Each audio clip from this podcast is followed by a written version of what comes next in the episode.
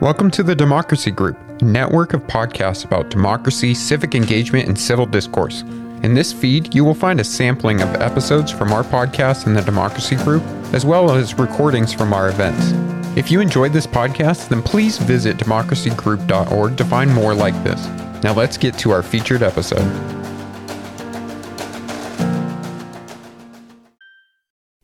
How do we say something new, or at least interesting, about an event that every news organization is covering. It's a challenge for us, and doubly so for me because Jim is away this week. I'm hosting on my own.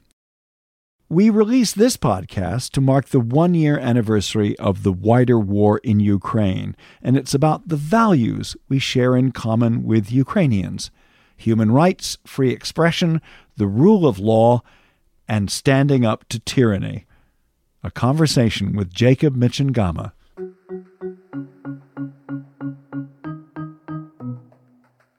You can't have democracy and freedom if you're not also willing to defend your national sovereignty against an armed invasion. If the democracies of the West, of the European Union, are not sufficiently strong to counter the very crude Russian propaganda, then you know they rest on clay feet. If you don't trust the very people in whose name you ultimately rule, then you know what, what what's democracy worth?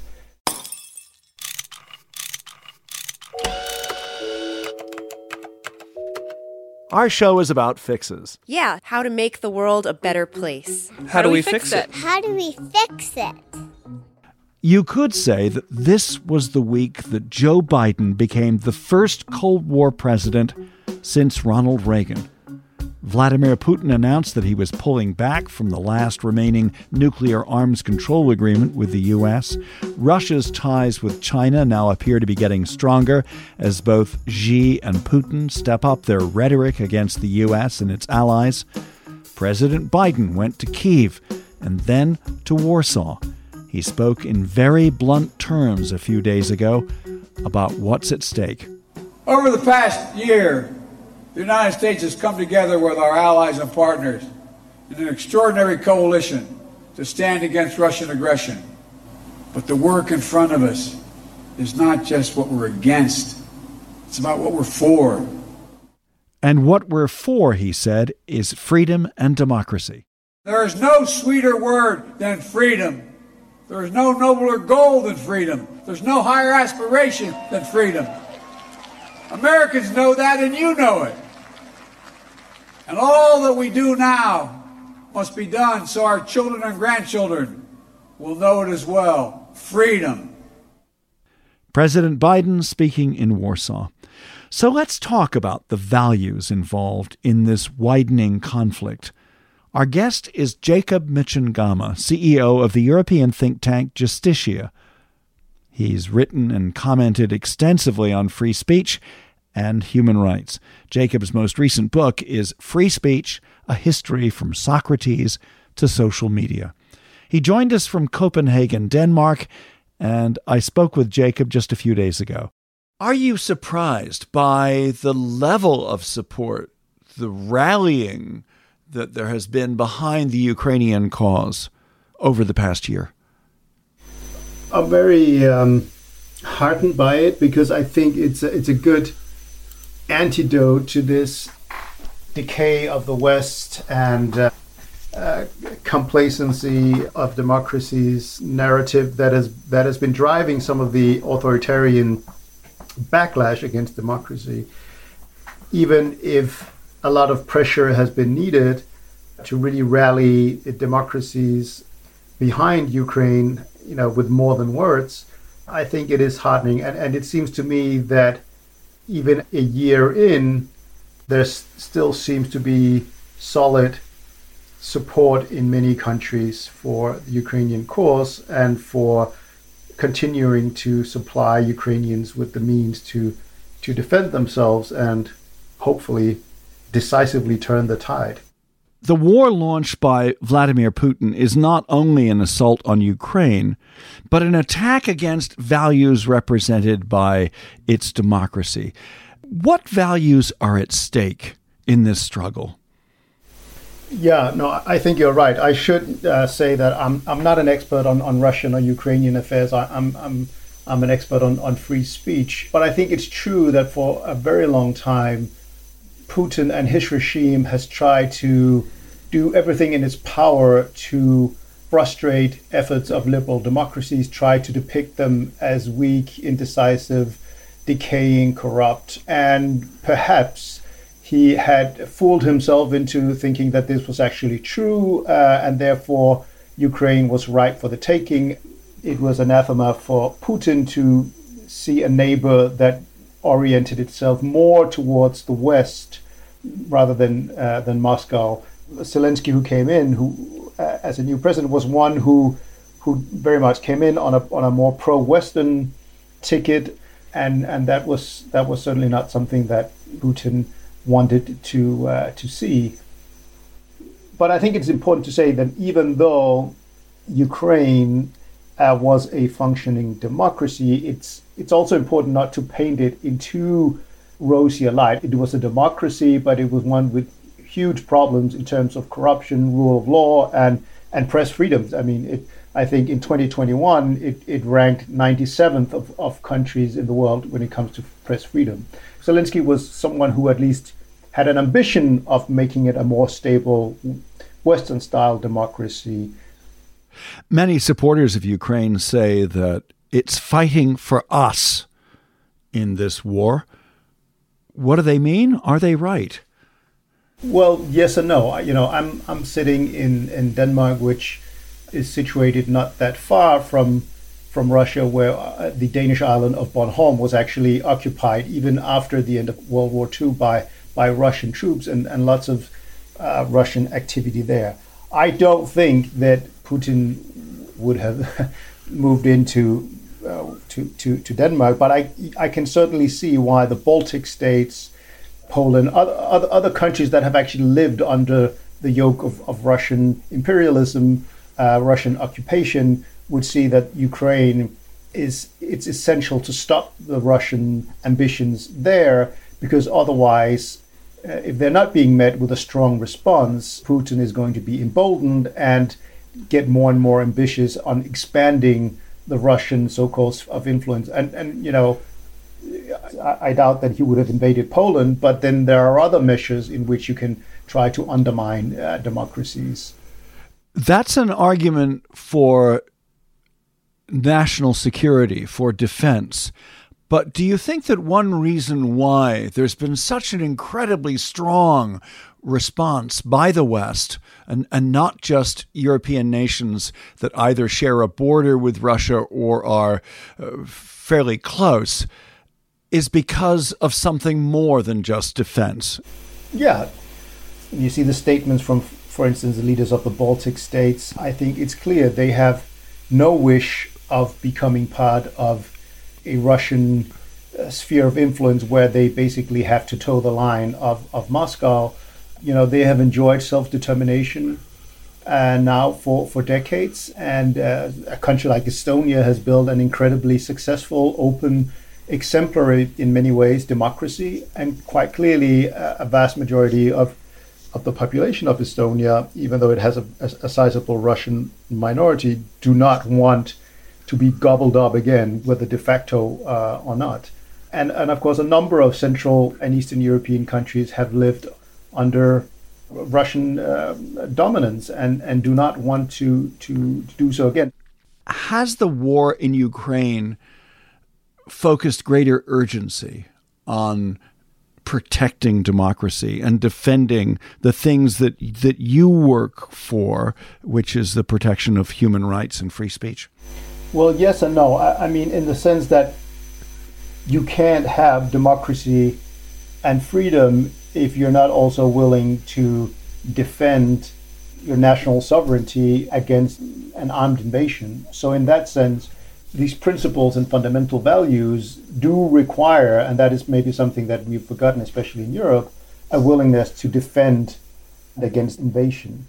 Uh, on the other hand, I don't know that the response has been to double down on democratic freedoms. For instance, the European Union has banned uh, Russian propaganda uh, which is a restriction on free speech. So it, it's basically banned media outlets, arguing that Russian propaganda undermines democracy. I tend to, to take the view that this is a dangerous development. If the democracies of the West, of the European Union, are not sufficiently strong to counter the very crude Russian propaganda, then you know they rest on clay feet.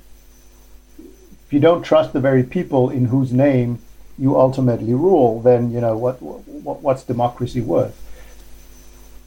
I think that we can both provide arms to Ukraine so that Ukrainians can fight and hopefully win. We can also fight Russian propaganda and election interference. But we've seen many examples in America and elsewhere where governments, companies, and college administrators want to ban uncomfortable ideas. What about Russian propaganda and misinformation? Why would you want to ban Russian propaganda? I think it's incredibly valuable for people to be able to look into the information sphere that is dominating Russia. Pro regime propaganda, which is, you know, sometimes reaches genocidal dimensions, threatens nuclear war, paints these grotesque, distorted pictures of, of what's going on. You know, when you contrast that with a more diverse diet of information, you can actually see how bizarre Russian propaganda is. Another thing is that you know open source intelligence through social media allows us to actually very often debunk Russian propaganda in real time. What about hate speech? Yeah, well, one of the eternal questions is how do you define hate speech? First of all, I, I will acknowledge that free speech can cause harms, real life harms, whether it's propaganda or, or, or hate speech. But I tend to think that the benefits of free speech and access to information outweighs the the harms. One of the reasons that people out of good intentions want to ban hate speech is to protect minorities, whereas historically minorities have been relying on the ability to speak out in public, to advocate for equality, to petition leaders, whereas censorship and suppression has always been the supremacist weapon against minorities and sort of how majoritarian intolerance of minorities has been manifested. I know you've quoted Frederick Douglass, who was a former slave in his earlier life. He talked about the importance of free speech for minorities. Yes, he says that the, the right of speech is a very precious one, especially for the oppressed.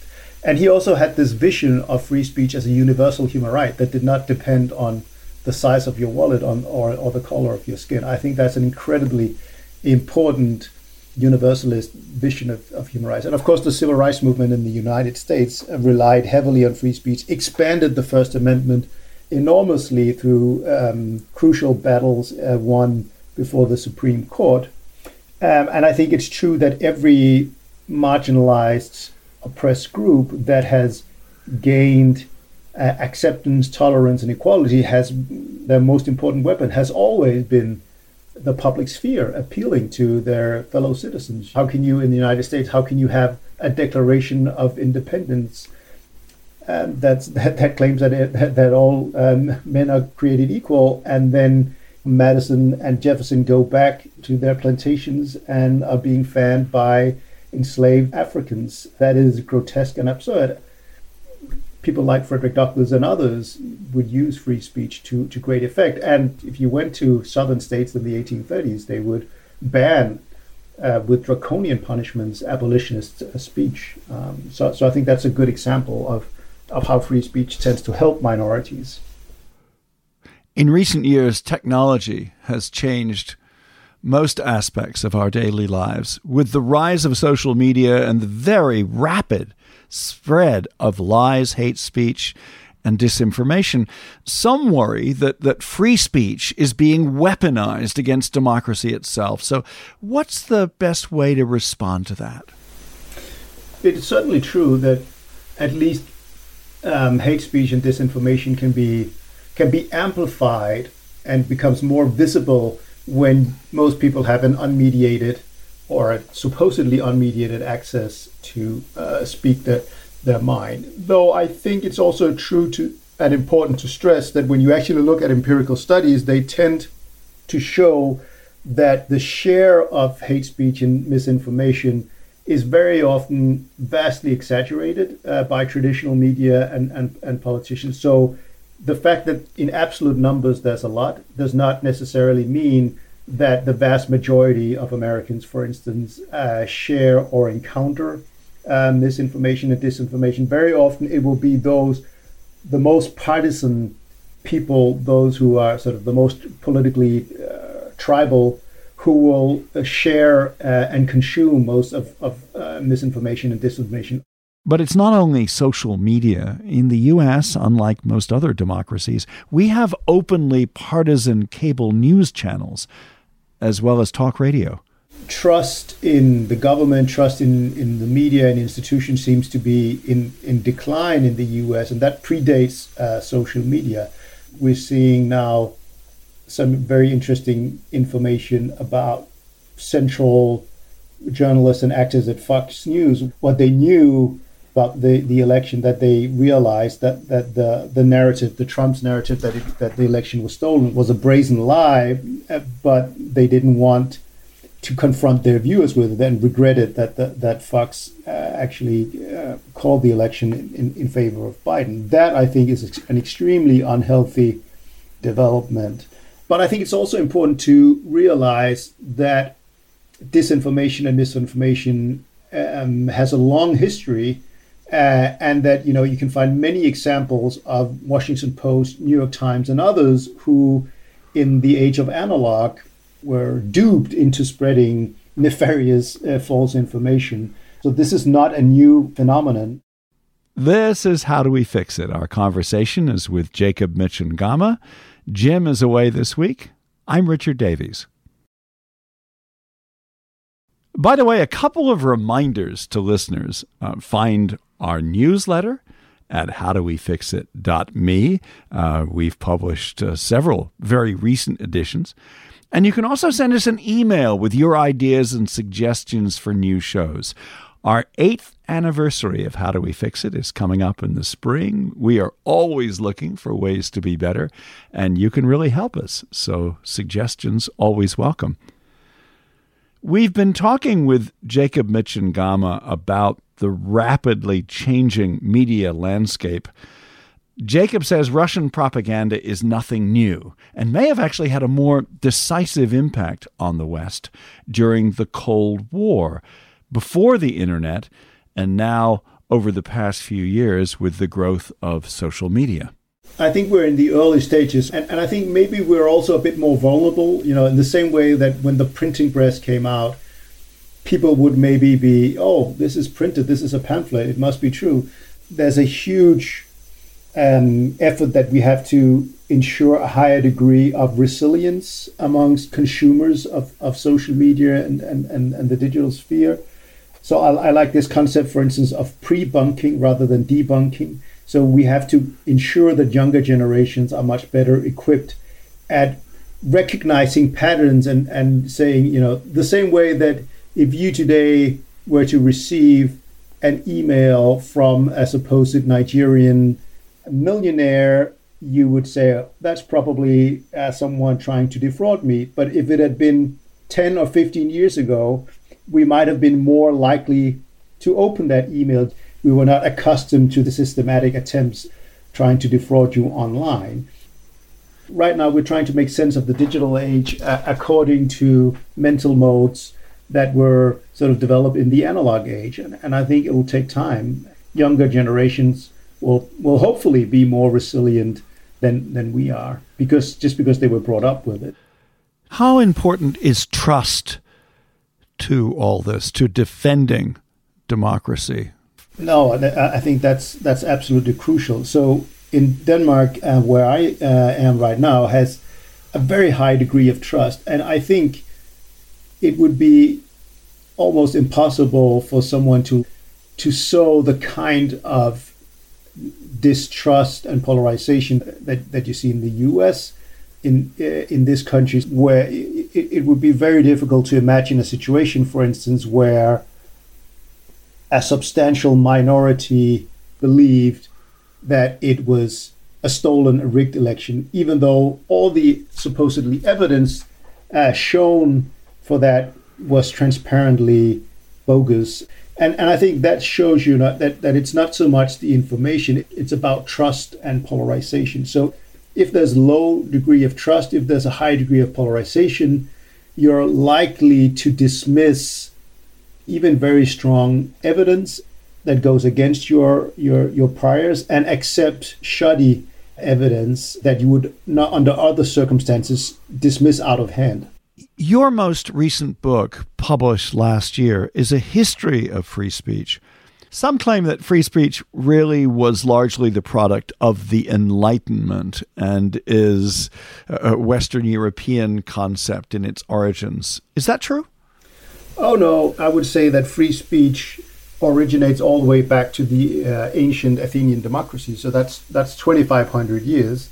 It is true that the West plays an, an outsized role in it, but there are crucial developments in the history of free speech going back to medieval Islam, for instance, in where the most daring free thinkers uh, were, were, were Muslim uh, thinkers, some of them who even rejected prophecy and, and, and holy books and had sort of a very rationalist approach.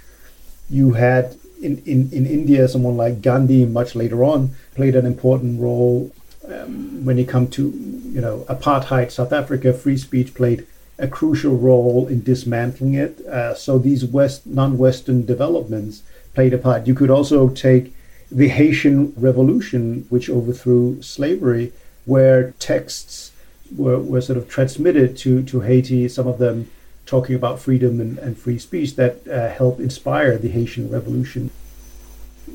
It would be wrong to, to, to view free speech as an enlightenment value, or at least one that originated in, in the Enlightenment, it would also be wrong to see free speech as an exclusively Western value. You've written about a free speech recession. There are many examples of democratic backsliding from, from Hungary to Nicaragua, Iran to India. Are human rights, the rule of law, and free speech in any way in retreat, or have we now, especially in the last year, started to push back? you could argue that we're living in a golden age just because we're still sort of enjoying the fruits of what was a an unprecedented third wave of democratization in from that lasted from the 70s until the the, the start of the, of the 21st century and coupled with communications technology and of course the internet which made the practical exercise of free speech reach unprecedented proportions but it is also true that for more than a decade, the number of liberal democracies, at least, have been in decline. Even with among the remaining liberal democracies, they have tended to adopt more speech restrictive laws. But this is again something that we've seen before. So, so these things can be cyclical, uh, and and it can be tempting to do. You know, when you feel threatened, when you feel that your your values, your institutions, your society is being threatened, free speech can seem like a very abstract theoretical value that should be curtailed to protect against these threats. But that is until you've suddenly given up free speech and, and you know you do, rulers that you didn't imagine would rule come into power and then they can use those restrictions against you and then suddenly the absence of free speech becomes very concrete and that is unfortunately something that we've seen many times throughout history. Imagine you're standing in front of a group of young students, some of whom at least are skeptical about democracy, free speech, and the need to protect unpopular forms of speech. What basic arguments do you make? depending on, on, on where you were in the world, but if I was in the U.S., I, I will on April first. I will I'll, I'll, be moving to to Nashville, Tennessee, um, to to take up a position at Vanderbilt uh, University. And uh, so, if I was to be confronted with the students there, and some of them might say, "Well, we need to restrict free speech in order to ensure racial justice. We're, after all, living in the South with a hideous legacy of institutionalized racism, both in terms of slavery and Jim Crow. But then I would ask them to go back and see, you know, what happened to members of the civil rights movement who were protesting in the 50s, for instance. They were being shut down by violent police forces uh, and, and used all, all kinds of laws, some of them explicitly racist censorship in nature, others more sort of formally neutral but clearly understood to be used in a racist ways. And you know, I would also say all the progress that has been made. So, you know, if you go back to 1958, 4% of Americans were acceptant of interracial marriage. Today it's plus 90%. None of that happened because people were thrown to jail because of their racist views. So, to a very large extent, it has been the exercise of the First Amendment that has helped change attitudes. And you could say the same with when it comes to same-sex marriage. Very compelling arguments have been made in favor of same-sex marriage. That has made it difficult uh, for for most people to accept that you should discriminate, and that I think is a testament to the value of free expression. It's not a coincidence if you go to Russia or Turkey, various minorities and also the LGBT community will be censored. You, you, know, you can't stage a, a pride parade in, in Moscow or, or Istanbul, whereas this is constitutionally protected in the United States. Jacob Mchangama on How Do We Fix It, speaking with us during a momentous week for global politics. Now, usually after our interview, Jim and I leave you with a recommendation. And uh, as he's away, I'm just going to say that I've been rediscovering the joys of going to the movies again. Uh, something that was interrupted during COVID. Among my favorite flicks in the past few weeks, Everything Everywhere All at Once, which has a surprisingly strong and tender ending. The British film Living and the Irish movie The Banshees of Inisherin. All are well worth seeing on a big screen in a darkened room with some popcorn and your phone switched off or left at home. I'm Richard Davies. Thanks for listening. Thank you for listening to this episode from the Democracy Group. If you want more podcasts like this, then visit democracygroup.org. There you will find our events, topics, and a newsletter as well. So head on over to democracygroup.org.